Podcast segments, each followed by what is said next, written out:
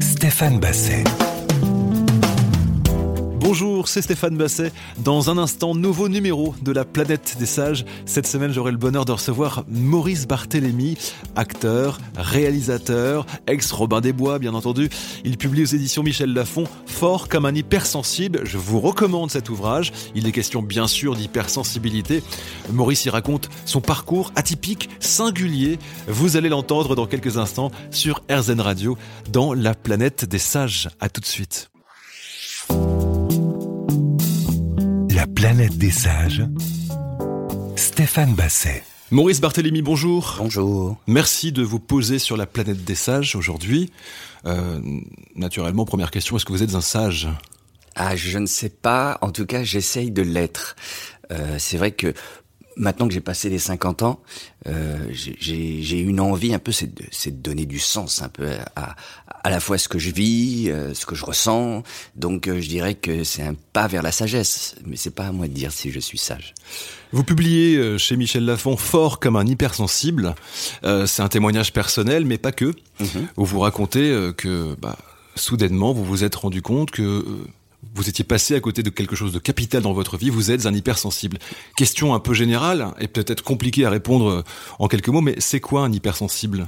Alors dans ces cas-là, je dis tout le temps, alors qu'est-ce que, comment est-ce que je suis hypersensible en fait? Parce qu'il y a plein de composantes dans l'hypersensibilité et sou souvent je fais attention à ne pas me positionner en tant que spécialiste parce que c'est pas du tout ma fonction. Moi, je, suis quelqu'un qui vit mon hypersensibilité. Alors en quoi elle se compose? Euh, Il y a chez moi une, une hyperesthésie, c'est-à-dire que j'ai tous les sens qui sont un peu au taquet. Euh, la vue, l'odorat, l'ouïe, le toucher, le goût. J'ai aussi une pensée en arborescence, c'est-à-dire que plutôt que d'avoir une pensée linéaire, ben j'ai une idée, on amène deux, qui en amène quatre, qui en amène huit, et, ça, ça bat à l'infini. J'ai aussi une forte intuition une forte empathie aussi. Mmh. Et puis après, il y a des sous-catégories, c'est-à-dire il y a des petits problèmes d'estime de soi, il y a des petits problèmes de misophonie, par exemple, j'en parle dans le bouquin, c'est-à-dire c'est une intolérance au bruit de bouche. Euh, voilà, il y a, il y, a, il y a plein de petites caractéristiques. Euh, je, je, suis aussi quelqu'un de très très, comment dire, euh, j'ai une sorte de, de suractivité. Mmh. Donc euh, ça c'est un truc qu'il faut que je gère, des problèmes de concentration. Enfin bon bref, il y a toutes ces petites composantes là. Ça peut paraître euh, un peu négatif, mais en fait, euh, euh, quand on apprend à se connaître, euh, on en tire le, le maximum de ces capacités-là. Et c'est pour ça que j'ai écrit fort comme un hypersensible, parce que justement, je pense qu'on peut vraiment en profiter de, de ces qualités. Alors c'est un témoignage personnel euh, qui, qui, qui, qui, remonte aux premiers jours de, de votre vie. D'ailleurs, les premiers jours de votre vie, mmh. euh, ils, sont, ils sont compliqués. Vous passez en isolement quelques jours, c'est ça? Ouais, oui, oui, effectivement. Quand je quand je nais, je pense que j'ai. Euh, alors, je ne sais pas si c'est ma mère qui a eu un problème de santé ou moi, mais en tout cas, on, on m'a isolé. Et euh, donc, je me suis retrouvé à l'isolement pendant un mois. Et mon père euh, avait une hépatite virale dans le même hôpital. Donc, euh, j'ai pas croisé mes parents à cette époque. Euh, et d'ailleurs, plus tard, vous allez aussi finir par les croiser seulement. C'est une ouais. vie assez euh, singulière que, que, que, vous avez, on va, on va en parler. Vous êtes né en Bolivie. C'est ça. Euh, alors, vous êtes le dernier de la famille, trois filles, puis vous? Exact. Ouais, du premier lit, parce qu'après j'ai un demi-frère, une demi-sœur. Des, des, parents, pour le moins, post-68 art? Exact, totalement. Euh, alors, ils vous baladent, vos parents, hein, la Bolivie, ouais. le Sri Lanka, euh, le Maroc, et soudain, pam, la Picardie. C'est ça, ouais. Mon, mon, père était diplomate, et donc, euh, bon, bah, effectivement, il était en poste comme attaché culturel en Bolivie, en Colombie, au, au Sri Lanka, au Maroc. Et puis, un jour, il décide d'arrêter la, la di diplomatie pour devenir menuisier. Et là, il s'établit euh, près de Compiègne, en Picardie, pour devenir menuisier, et il fait ça pendant 10-12 ans de sa vie. Et moi, j'ai une vie de village à ce moment-là. Oui, mais une vie de village et une vie quand même. Alors, vous le dites plus tard. Euh, je, je, me souviens plus de l'expression exacte, mais en gros, c'est je me suis rendu compte que j'étais dans une famille de dingos. vous le dites avec le sourire comme vous le faites là, euh, naturellement, mais néanmoins, quand on quand on lit votre votre ouvrage, on se rend compte que pour un enfant, waouh, à 7 ans, on vous laisse prendre l'avion tout seul, on vous laisse faire tout tout seul, on vous balance à l'aéroport de Miami, je crois, ouais, vous, vous démerdez.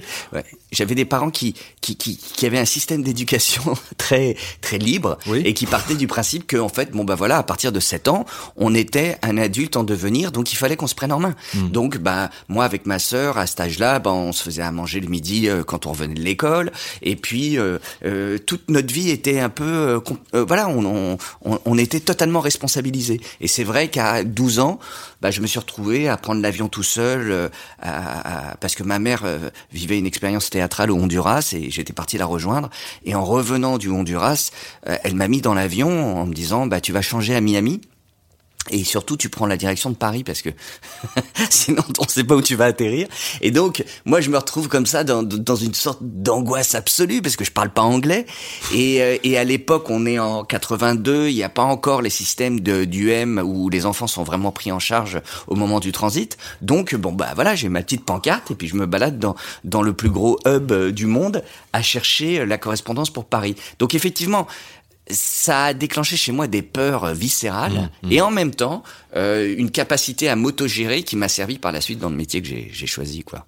Maurice Barthélémy est avec nous sur RZN Radio. On se retrouve dans un instant. La planète des sages. Stéphane Basset. Maurice Barthélémy, on parlait de vos aventures euh, d'enfant. C'est vraiment un carnet de voyage. On vous laisse, euh, on vous laisse vivre en fait très tôt mmh. une vie d'adulte et vous développez des tocs. Enfin, je ne sais pas si l'un et l'autre sont liés. C'est vous qui allez nous le dire. Mais ouais, c'est lié. Ouais. Euh, alors des tocs, évidemment, on a tous un moment de nos vies, je pense, des petits tocs comme ça. Vérifier 12 fois que la porte est fermée, que le gaz. comment on explique ça? Pourquoi? Alors moi j'ai ma propre théorie, c'est-à-dire que je pense que l'enfant hypersensible est un enfant très angoissé parce que il a une conscience, il a une surconscience à la fois de l'ailleurs et, de la réalité.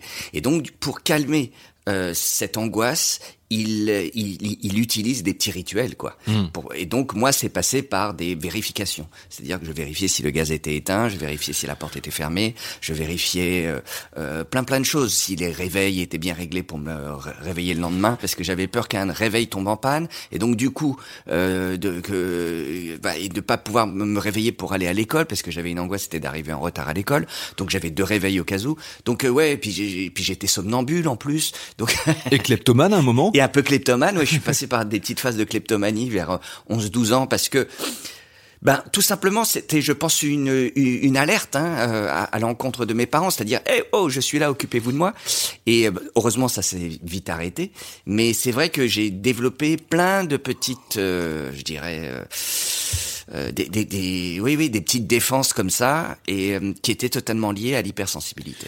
À 11 ans, vos parents se séparent. Mm-hmm. Ça, ça, ça n'a pas arrangé votre cas, j'ai envie de dire. c'est vrai. Ça l'a un peu empiré, ouais.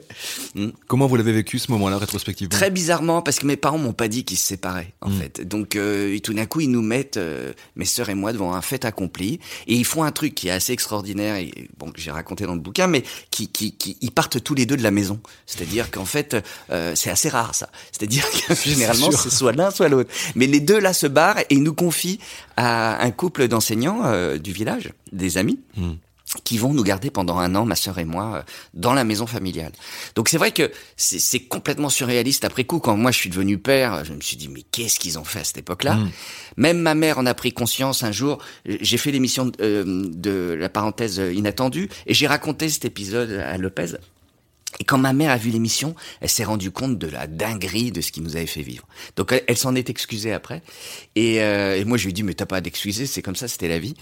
Et euh, donc oui, effectivement, euh, je, je, reconnais que j'ai vécu quelque chose d'assez inédit. Ouais. Parfois, quand on vit des, des, des, choses, enfant, on se rend pas compte que c'est inédit. Mmh. et c'est bien plus tard qu'on se dit tiens mais en fait euh, que quand j'y réfléchis bien vous c'est ce qui s'est passé vous vous êtes rendu compte très tard que dis donc c'est pas normal ça. Ah totalement. C'est à dire que je me suis rendu compte vraiment au moment où je suis devenu père qu'il y a des choses que je, je, je, ne ferai jamais avec mon enfant. Mm. euh, le coup de l'avion à Miami le coup de la séparation et bien d'autres choses. Parce que par exemple euh, durant cette période où où voilà euh, mes parents se sont barrés aux, quatre coins du monde bon bah moi j'ai rejoint ma mère pendant les vacances au Honduras. Et elle était dans un village paumé euh, de la côte caraïbe du Honduras. Et il y avait régulièrement des cérémonies, vaudou là-bas parce que c'était c'était une, population qui était d'anciens esclaves. Donc il y avait du vaudou Et ma mère m'a laissé assister à des cérémonies vaudou hyper trash. Moi, pareil avec ma fille, mais même pas en rêve. Donc, euh, donc effectivement, euh, voilà, c'était cette époque-là. Hein, on était dans les années 70-80. Euh, oui, il faut remettre dans le contexte aussi. Voilà. Et donc il y avait nos parents expérimentaient des choses hmm. aussi bien pour eux-mêmes que que dans l'éducation, quoi. Donc, moi, je dirais que on est le fruit de ça. On est le fruit d'une histoire. Moi, j'ai pas de regrets. J'en veux pas à mes parents. En revanche, je vais éviter de reproduire certains trucs. Quoi. Et vous dites, on va y revenir dans un instant. À 17 ans, je dis à mes parents, ça suffit les expérimentations. Mhm. Ça, c'est le début d'une autre vie pour vous. On en parle dans quelques instants sur RZN Radio. La planète des sages. Stéphane Basset. Maurice Barthélémy est avec nous cette semaine dans La planète des sages pour euh, Fort comme un hypersensible, sorti chez Michel Lafon. Alors je le disais avant la pause, à 17 ans, bah, vous vous dites, euh, ça suffit, maintenant euh, je vous aime, mes parents, mais il, faut que je me construise. Mm. Ça passe par quelle, quelle action? Ça passe par le fait que je, dis à mes parents, je veux vivre seul. C'est-à-dire que j'ai 16 ans et demi, 17 ans, et j'ai vécu une expérience juste avant aussi assez particulière où, où mes parents, mon père était en poste en Haïti et ma mère m'a envoyé auprès de mon père pour que je me rapproche de lui. Mmh. Mais mon père qui était un peu phobique de la relation père-fils, euh, plutôt que de me prendre chez lui, euh, me prend un studio euh, dans la petite ville de province dans laquelle il travaille. Et donc moi je me retrouve à 16 ans dans un studio paumé dans une petite ville d'Haïti. Euh, avec des cours par correspondance alors que c'est pas du tout mon truc. Et euh, donc euh, là, je me dis non non, ça va pas être jouable.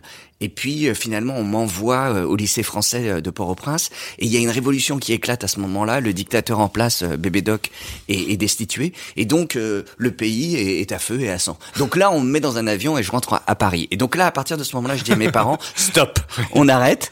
je vais prendre le studio que vous avez à Montmartre que vous louez, ben je vais le récupérer et puis on va passer un deal ensemble. Je vais passer mon bac, faites-moi confiance, je l'aurai. En revanche, laissez-moi vivre seul. Et à partir de ce moment-là, je, je, je, prends ma vie en main, entre guillemets. Alors, il y a, y a une, une, personne dans votre famille quand même qui, qui a une bonne idée. Mhm. C'est votre tante maternelle qui vous dit... Tu devrais aller au théâtre. C'est ça. Ouais, moi j'avais pas envie de, de, faire ce métier du tout parce que ma mère était conteuse, donc euh, je la voyais sur scène et je me disais quel stress elle doit subir. C'est pas du tout fait pour moi. Et puis en fait, comme toutes les choses euh, ça j'avais un réflexe à cette époque-là, c'est que toutes les choses qui m'attiraient, je les repoussais. Pour, euh, en fait, c'était comme euh, une façon de me dire si ça t'attire, c'est pas fait pour toi, tu vas pas être à la hauteur. C'est un problème d'estime de soi, en fait. La peur d'être heureux, quoi. Oui, la peur d'être heureux, la peur de pas le mériter, mmh. tout ce processus qui, qui, qui, qui, qui, est dont il faut absolument se débarrasser. C'est le syndrome de l'imposteur qui fait partie des caractéristiques de certains hypersensibles. Totalement. Et sauf, sauf qu'à l'époque, je savais pas que c'était le cas. Moi, je me disais juste que effectivement, j'étais pas à la hauteur parce que je valais pas le coup. Et ma tante me dit, mais vas-y, rentre dans un cours de théâtre, vois ce que ça donne. effectivement, je rentre et en deux heures, je comprends que c'est fait pour moi. C'est évident. Donc, à partir de ce moment-là, je décide de devenir euh, comédien. Et puis, je m'en donne les moyens. Je, je, je, trouve des petits boulots. Et puis, en même temps, je suis des cours de théâtre. Alors, je rentre pas tout de suite dans les cours euh, principaux. Je commence à faire mes armes dans des petits cours parisiens. Et puis, quand euh, je récupère un peu de confiance, bah, je, je, je me confronte au, gros cours parisien de l'époque qui était le cours Florent. Et c'est là que je rencontre bah, mes copains les Robins, mmh. Isabelle Nanty et d'autres personnes. Là, vous, là, il y a une révélation. Mmh. Pourquoi, d'après vous? Parce que vous allez incarner quelqu'un d'autre, vous sortez de vous, vous voyez c'est quoi le, le, le, le, truc? Je pense que tout d'un coup je suis euh, à ma place, je suis là où il faut que je sois et, euh, et, et, et jusqu'à maintenant je m'étais je m'étais toujours adapté, c'est-à-dire que je passais en bon hypersensible, on s'adapte tout le temps, on s'adapte aux situations. Moi je m'adaptais à ma famille, je m'adaptais aux, pensées de mes parents, aux projets de mes parents, euh, euh, à cet univers un tout petit peu déstructuré dans lequel j'avais grandi. Et puis là tout d'un coup je fais un choix qui est le mien et de dire ok bah ça c'est vraiment ce qui me correspond. Et c'était euh, c'était évident, hein, c'était pour moi parce que le théâtre c'est à la fois un moyen de de, de surmonter des peurs, c'est un moyen de de de de, de m'exprimer sur scène alors que j'avais un problème d'estime de moi-même. Et puis c'est aussi euh, faire travailler mon imaginaire. Mmh. Euh, et puis j'avais aussi une grande gueule parce que quand j'étais au lycée par exemple, j'étais un, un leader lycéen et donc je j'avais déjà ça en moi, ce, ce côté bah voilà, je me montre et, et, je la ramène et puis en même temps je déconne quoi. Donc Donc donc voilà, c'était, j'étais à la bonne place, c'était hmm. évident. Euh, je, précise quand même pour ceux qui ne connaissent pas exactement le profil de, de l'hypersensible, hmm. parce que dans hypersensible, on pourrait penser que c'est quelqu'un de chétif. Non, il y a les extravertis, les introvertis. Donc, euh, par exemple, vous dites que dans la troupe des Robins des Voix, pour vous, ils sont tous hypersensibles. Ouais, tout à fait. Et ça, euh, bon, euh, ça on en, on en a pas vraiment discuté. Hein. On est encore très potes, mais je sais que par exemple, ouais, j'ai l'impression que euh, Jean-Paul Rouve est plutôt un introverti, alors que Pef est un extraverti et que Marina Foïs est un, est un mélange des deux. donc oui, ouais, c'est vrai que l'hypersensibilité, souvent, on la confond avec de l'hyperémotivité mmh. ou une fragilité voire une féminité, alors qu'en fait chez moi c'est une surinformation, c'est-à-dire que pour moi j'ai trop d'informations et, euh, et ce surplein d'informations, si ça se dit, euh, je, je, me fatigue mmh. et parfois m'embrouille. Donc euh, donc euh, voilà, il y a, y a plein de fausses, euh, il y a des préjugés sur l'hypersensibilité et ce que j'ai essayé de faire au, au travers de mon bouquin, c'est justement de dire ça touche aussi bien les mecs que les nanas et c'est en aucun cas une féminité quand on quand les hommes l'assument quoi. Fort comme un hypersensible, c'est le titre de votre ouvrage, donc paru chez Michel Lafon. On en reparle dans un instant sur RZN Radio. La planète des sages. Stéphane Basset. Maurice Barthélémy, on va parler des, des Robins des Bois parce que ça change quoi le succès pour un hypersensible? Alors on ne le vit pas vraiment euh, comme euh, comme une sorte de Graal qui tout d'un coup euh, on a accès au Graal parce que comme on est hypersensible, on se dit tout le temps c'est provisoire, ça va s'arrêter. tout ça n'est que un, un, passage. Et moi je l'ai vécu comme ça à l'époque et j'étais d'autant plus protégé que j'étais dans une troupe et quand on vit le succès dans une troupe, on le vit pas du tout comme si on était chanteur ou ou acteur et que tout d'un coup boum il y a, y a quelque chose qui arrive et, et on se le prend tout seul dans le visage. Non, là j'étais protégé à la fois par mon hypersensibilité et par mon groupe. Donc je l'ai vécu plutôt bien. Je dirais que ça a été une période un peu anormale, agréable à vivre, parce que on va pas s'en plaindre. Hein. Il y a plein de facilités quand on quand, un peu de succès arrive, mais euh, mais en même temps ça fausse pas mal de choses. Hein. Ça fausse le rapport aux autres, euh, ça crée une forme de jalousie. Euh, et puis moi-même, je pense que j'ai dû me choper un petit boulard à un moment ou un autre. Donc euh, euh, je trouve que c'est bien quand les choses reprennent leur place. Vous êtes euh, évidemment une, une, personnalité publique et euh, le, le, fait de faire paraître cet ouvrage-là où vous vous mettez à nu, c'est assez courageux quand même, de mon point de vue en tout cas. Euh, moi, je l'ai vécu comme euh, une sorte de catharsis, c'est-à-dire que en fait, j'étais pendant le, confinement isolé euh, en Espagne.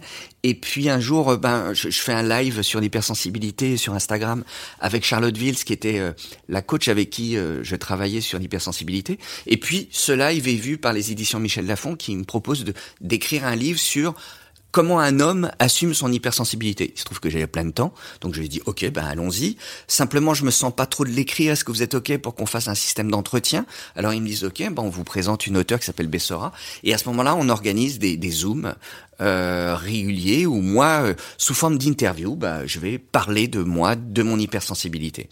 Et en fait, je l'ai, ça, je l'ai vécu comme une chose tout à fait naturelle, comme comme cette émission, quoi. On parle, on discute, on est euh, on est détendu, et je me rends pas compte à ce moment-là que je livre pas mal de choses personnelles, même des choses très intimes que j'avais jamais racontées à mes sœurs, et, et mais en même temps c'est le jeu. Euh, je me dis c'est le moment. Et puis euh, si euh, ce bouquin doit toucher des gens, il faut qu'il soit sincère. Hmm. Il faut que moi-même je me livre pour que des gens se disent ah bah peut-être que ouais je suis peut-être comme ça. Enfin, donc il fallait jouer cette carte de la sincérité. Donc je me suis pas posé le problème du, du, du courage. C'était naturel. Et après coup, bah, je me suis dit, oui, effectivement, bah ouais, j'ai dit pas mal de trucs, mais une fois de plus, faut pas avoir honte de ce qu'on a vécu dans sa vie, même si on a vécu des trucs un peu bizarres. Et vos sœurs, euh, leur réaction a été euh, waouh ou c'était comment? Alors ça a été très différent. Certaines sœurs étaient hyper euh, contentes parce qu'elles me disaient waouh c'est bien que tu sortes de ta carapace. D'autres m'en ont un peu voulu parce que j'ai sorti des un peu des des histoires de famille. elles auraient préféré que je leur en parle avant. Donc voilà. Après ça a suscité un petit débat au sein de la famille. Euh, mais aujourd'hui, tout va bien. Donc, euh, c'était le moment. Votre euh, père et votre mère ne sont plus de ce monde, mais quand votre maman part, c'est un moment assez étonnant dans votre dans votre ouvrage. Mais enfin, déjà avant, on est on est assez surpris par les, les, les péripéties par lesquelles vous êtes passé. À la mort de votre mère, vous décidez d'apprendre l'anglais, Ouais. de prendre la nationalité haïtienne de votre maman, de prendre des cours de secourisme et de vous faire euh, tatouer. C'est un, C'était- de j'avais fait- infernal. Ouais, j'avais fait cinq vœux à cette époque-là. Euh, effectivement, alors je, je parlais mal anglais, donc je voulais apprendre mieux l'anglais, mais en fait, je me suis rendu compte que ces vœux correspondaient à quelque chose qui allait se passer dans le futur. C'est très bizarre, hein, vous allez me dire, on touche à l'irrationnel. Mais il se trouve que par la suite, ma fille, quand je me suis séparé de la maman de ma fille, elle est partie vivre aux États-Unis. Et, euh, et donc aujourd'hui, ma fille vit euh, à Los Angeles depuis 7 ou 8 ans. Mais stop, à l'époque, je ne le savais pas. Euh, Je ne savais pas que ça allait se passer comme ça. Et tout d'un coup, ben, j'ai, ça a été une sorte de prémonition de me dire, il faut que j'apprenne mieux l'anglais. Donc ça, j'ai fait ça. Euh, le coup de, de- de- de- du secourisme, ça c'est un truc très bizarre aussi. J'avais un besoin d'apprendre des premiers gestes de secours. Il se trouve que là, je me suis dit bon, ok, ben, je vais passer, je vais passer un brevet de secourisme. Donc je le passe un week-end. Pendant le week-end, il y a plein de gens qui sont là parce qu'ils ont été nommés par euh, leur bureau pour être les chefs de, de la sécurité. quoi. Donc ils se font chier. hein. Ouais. Moi, je suis à Donf. Moi, je suis dans urgence. Et en plus, ils pensent que vous venez pour préparer un rôle, ce qui n'est pas du tout le cas. Pas du tout le cas. Vous- vous venez oui, parce par- qu'il y a des gens qui me reconnaissent un peu. euh, certains me disent mais qu'est-ce qu'il fout là? Bon, bref. Voilà. Et alors la, la, la coïncidence très étrange, c'est que le soir, euh, le dimanche soir où voilà, je, je j'ai ce diplôme en main, et ben on m'appelle à 4 heures, 5 heures du matin. Ma sœur m'appelle en me disant maman a fait un AVC.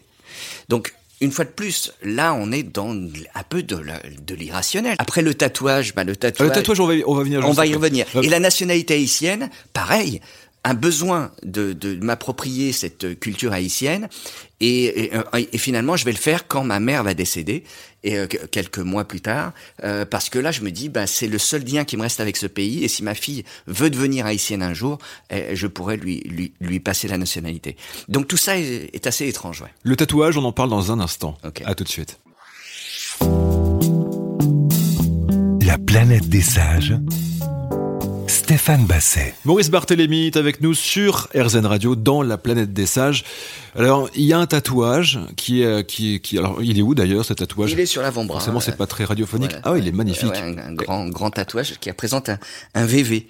Alors qu'est-ce que c'est qu'un VV C'est un symbole vaudou et là, ça représente la déesse de l'amour qui est qui s'appelle Erzuli euh, dans, dans la religion vaudou. Et euh, j'ai eu un besoin de me tatouer ce, ce voilà ce, ce dessin pour me recoller avec euh, la culture haïtienne et puis aussi pour euh, pour symboliser l'amour. C'est-à-dire que je pars du principe que tout n'est qu'amour. Euh, pardon pour ce, ce, cliché, mais c'est vrai. C'est aussi un, un, un rappel du, du temps qui passe et de l'instant présent. Euh, ça, ça fait partie des choses qui, ont- qui ont euh, marqué votre vie aussi, Mm. des lectures pour vous dire. Les hypersensibles ont tendance à vouloir euh, toujours insulter l'avenir, pratiquement. Exactement. Alors c'est totalement lié à ce tatouage, c'est-à-dire que le jour où je vais me faire tatouer, c'était un 14 juillet 2014, j'ai- j'aime bien les chiffres aussi, la tatoueuse m'appelle en me disant je vais avoir du retard. Donc je dis ok. Et sur la table de mon salon, il y avait un bouquin qu'on m'avait offert de Eckhart Tolle, Le pouvoir de l'instant présent, que je n'avais pas lu. Donc je me dis bah tiens c'est l'occasion de, le- feuilleter. Et tout d'un coup, bam, une révélation. Euh, je me rends compte au travers du bouquin que euh, je ne suis pas dans le présent. Hmm. C'est-à-dire qu'effectivement, en tant qu'hypersensible, je suis soit dans le regret et la culpabilité de ce qui s'est euh, déjà passé, et soit dans l'angoisse du futur, mais jamais dans l'instant. Et en me faisant tatouer ce jour-là, je, je me tamponne la nécessité d'être dans le présent, et ça a véritablement changé ma vie. Hmm. Alors, c'est, c'est marrant. Moi, j'ai fait la même chose. J'ai fait un tatouage, Très bien. now, Ah bah ouais. en minuscule, mais ce qui est moins drôle, c'est que, comme je l'ai fait aux USA, le tatoueur me l'a pas dit, c'est qu'à l'envers, ça fait mou. Et ça, c'est moins drôle. J'adore. Extraordinaire. Mais c'est fait. C'est, comme ça. Ok. Euh, alors, vous parliez de dates, vous aimez les dates, il y en a une qui est très importante pour vous, le 19 avril 2013. Qu'est-ce Mm. qui se passe? Oui, le 19 avril 2013, qu'est-ce qui se passe? Je vais à l'anniversaire de ma fille. Euh, c'était le premier anniversaire de- après la séparation avec sa maman. Donc c'était vraiment euh, très euh, très intense comme anniversaire parce que ma- la petite était hyper triste. Donc euh, je rentre à la maison, mais mais vraiment. Euh, pas bien. Et puis j'occupais un, un appartement euh, euh, de location parce que je m'étais séparé quelques mois avant. Et là j'arrive chez moi et puis je découvre des flics partout. Et je me dis merde, qu'est-ce qui se passe? Et, les- et- et- et les policiers me disent que ben ma petite voisine du dessous est- a été retrouvée morte. Ah putain, je me dis mais c'est quoi cette soirée infernale que je vis quoi? Et, et, et, à ce moment-là, bah, je m'installe dans mon fauteuil et je me dis ok, il est temps que j'aille voir une psy et, et effectivement je, je, prends cette décision d'aller voir la psy à ce moment-là en me disant là il y a trop de trucs qui, qui, qui coincent chez moi et il est temps que j'aille un tout petit peu purger euh, euh, quelque chose chez moi et c'est pour ça que je prends cette décision. Mais c'est vrai que j'avais oublié le, le 19 avril 2013 ouais. Et à partir de là, vous allez essayer pas mal de choses, ouais. l'hypnose, euh, le MDR. Ouais. Euh, alors le MDR, pour ceux qui connaissent pas, bon, c'est vrai que c'est particulier. J'aimerais pas qu'on me filme en train de le pratiquer. On vous envoie des lasers sur le mur et il faut chasser les lasers. Ouais. Euh, tout, tout, ça a marché sur vous?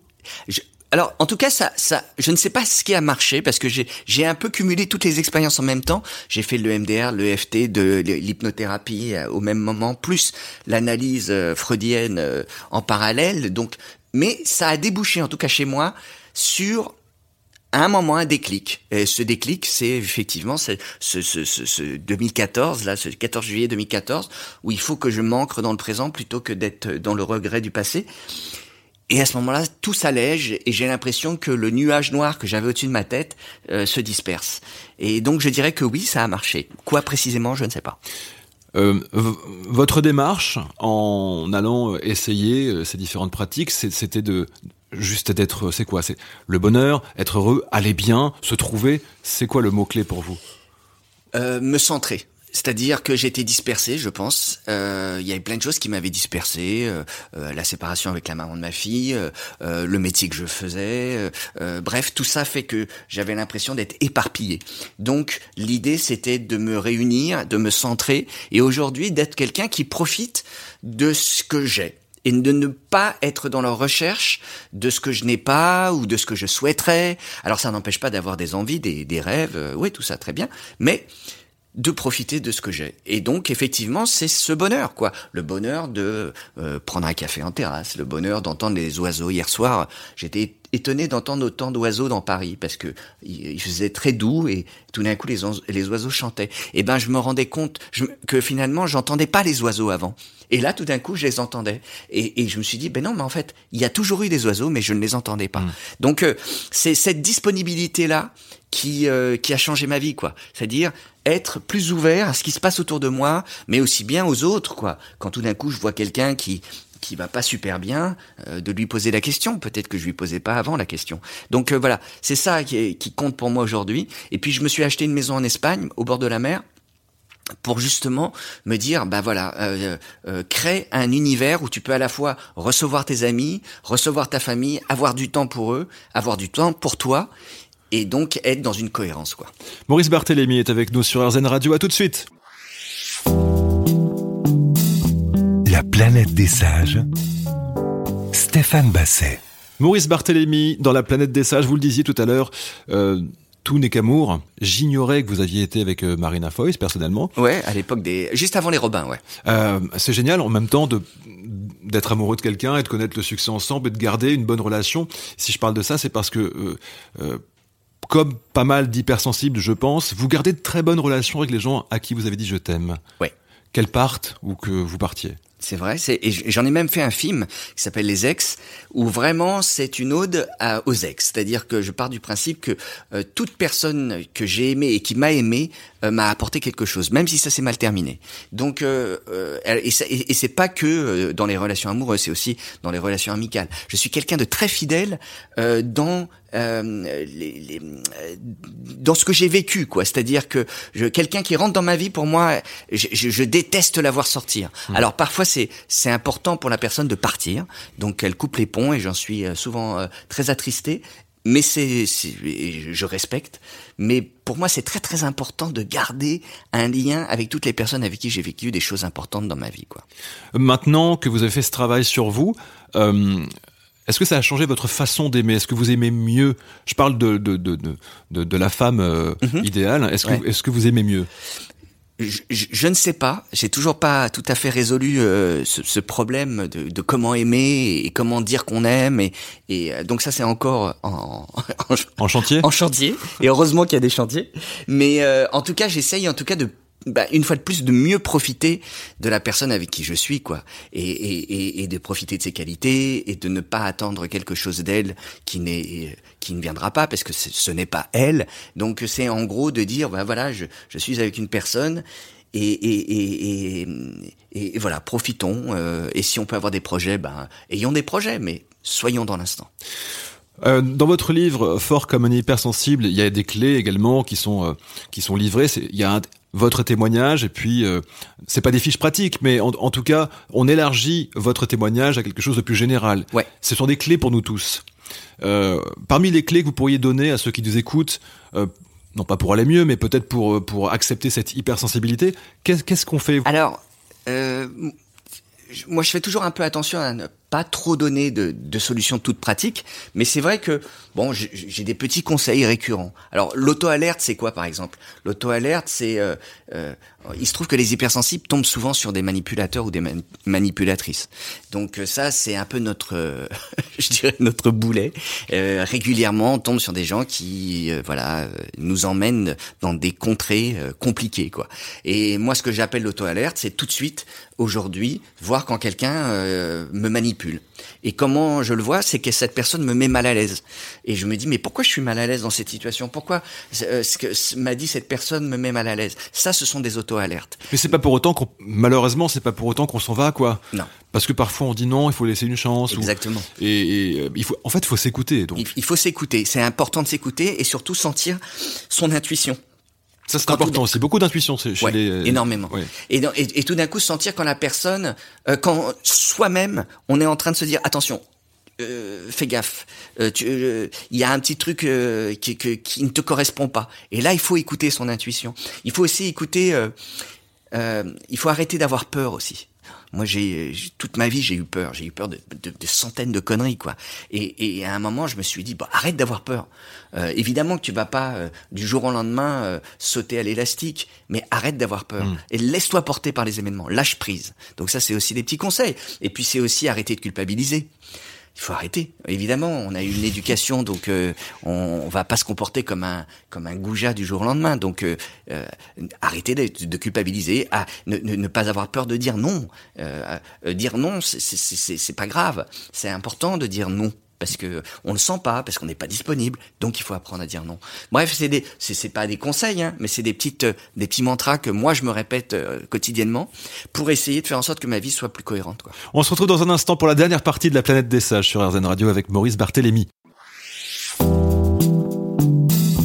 La planète des sages Stéphane Basset. Maurice Barthélémy est avec nous dans la planète des sages. Alors j'ai coutume dans ce programme de terminer par ce que j'appelle les questions sages. Mhm. J'ai imaginé 200 questions, je vais pas toutes les poser. Un numéro entre 1 et 200. Euh, 199. Le dîner de vos rêves. Si vous pouviez faire un dîner euh, avec trois personnes ici, euh, maintenant, personne en vie ou disparue alors, je sais pas, moi, je, je, je, mélangerais des gens assez différents. Je mélangerais un Thomas Pesquet avec une Marie-Claude Pietragala, euh, avec euh, euh, peut-être aussi un patron du CAC 40. Je... Vous ne feriez pas revenir des gens qui ne sont plus là? Alors non, parce qu'une fois de plus, j'ai un truc avec le passé où je, je, me dis si ça ne s'est pas fait, euh, euh non, ça, euh, voilà, ils ont eu euh, une importance à, à, à, une époque, mais non, je ne suis pas quelqu'un du passé, donc je vais profiter de, des gens qui sont là. Quoi. Ça veut dire qu'il n'y a pas de regret de dire à quelqu'un quelque chose qui n'a pas été dit, par exemple. Non, j'ai pas de regret. Non, hmm. moi, j'ai rarement des regrets, hein, pour être franc avec vous. Bah ça sert à rien en fait les regrets. Parce que si on savait au moment où on le fait, on l'aurait fait. Exactement. Un nouveau numéro, je vous prie? Un nouveau numéro. Ah pardon. De, question. Euh... J'ai quoi Le mec a inventé un nouveau numéro. là j'étais parti dans le cirque. Je me suis dit merde, j'ai pas de nouveau numéro. Euh, 4. Le 4. si vous étiez un film, ce serait quoi ce film? Parce que d'ailleurs votre histoire, cela dit, votre, ça ferait un bon film. Ça fait un, ça fait un bon film. Oh je sais pas. Qu'est-ce que oh c'est compliqué comme question parce qu'il y a plein de, de films qui me viennent à l'esprit. Si si j'étais un film. Oh là là, je serais un film assez... Euh... Je serais un film américain déjà, parce que moi je suis un fanatique du cinéma américain. Et euh, je serais un film des années 70, parce que j'adore le cinéma américain des années 70. Allez, je vais vous citer un film qui s'appelle The Last Picture Show, Euh, j'aime bien l'idée du, du, un peu de la dernière séance. Euh, je ne sais pas pourquoi. Je vous dis ça totalement d'intuition. Bien sûr, bien sûr. Ou euh, je vais. Moi, ce que j'aime en fait, c'est le mélange de comédie et de drame. C'est-à-dire que, et ça, le cinéma américain est très fort euh, pour ça. Euh, donc, je dirais que ça, ça serait un film qui serait à la fois drôle et triste. Un dernier numéro. Euh, le, le 1. Votre mot préféré? Là, il y en a un qui me vient à l'esprit, et je sais pas si c'est mon préféré. Tambour. Déambuler. Ouais, parce que j'ai l'impression que moi je déambule dans ma vie, quoi. C'est-à-dire que je me promène. Et euh, alors ça veut pas dire que je me paume. Hein. Euh, si je peux me paumer, d'ailleurs, bien sûr que si je me suis paumé. Mais j'aime bien l'idée de déambuler parce qu'en fait il y a, y a quelque chose qui est de l'ordre de regarder ce qu'il y a autour de soi. Donc euh, ça m'est venu au moment où vous m'avez posé la question, et c'est la première fois que je me dis que j'aime bien ce mot. Et puis il y a un côté bulé aussi que j'aime Mhm. bien. C'est vrai que dans votre enfance, vous avez euh, déambulé malgré vous. C'était Ouais. pas ce que vous souhaitiez. Mhm. Et maintenant, j'ai le sentiment que déambuler, c'est quelque chose qui vous fait du bien et que vous vous êtes euh, recentré. Ouais, je, je pense que c'est important de perdre son temps. C'est important de de, de, de ne pas euh, optimiser euh, tout ce qu'on vit. Euh, de, de, de, vivre des expériences. Sur le coup on se dit ça sert à rien. Et en même temps si on, on va découvrir quelque chose un peu par hasard. Donc c'est important de, de se laisser porter et de déambuler. Voilà ouais. Pour terminer, une question un peu compliquée, mais Mm. est-ce que vous êtes heureux aujourd'hui? Ah oui, oui. Moi, j'ai le sentiment de l'être. Euh, je- évidemment qu'il y a encore plein de choses que je pourrais accomplir euh, euh, dans tous les domaines, mais j'ai le sentiment d'être heureux parce que j'ai le sentiment d'être à ma place euh, et de voilà de faire des choses qui me plaisent, euh, d'être euh, surpris tous les jours. La, la réussite du bouquin que j'ai sorti. me surprend Mm. euh, et, me fait très plaisir en même temps parce que j'ai l'impression que ça sert à d'autres personnes Oui, c'est ça, vous avez des témoignages, des retours? Beaucoup par Instagram et, et, et ça me fait très plaisir que des gens m'écrivent en me disant Ah ben moi ça me parle tellement ce que vous avez écrit que du coup ça me donne envie de d'aller plus loin dans cette recherche sur l'hypersensibilité.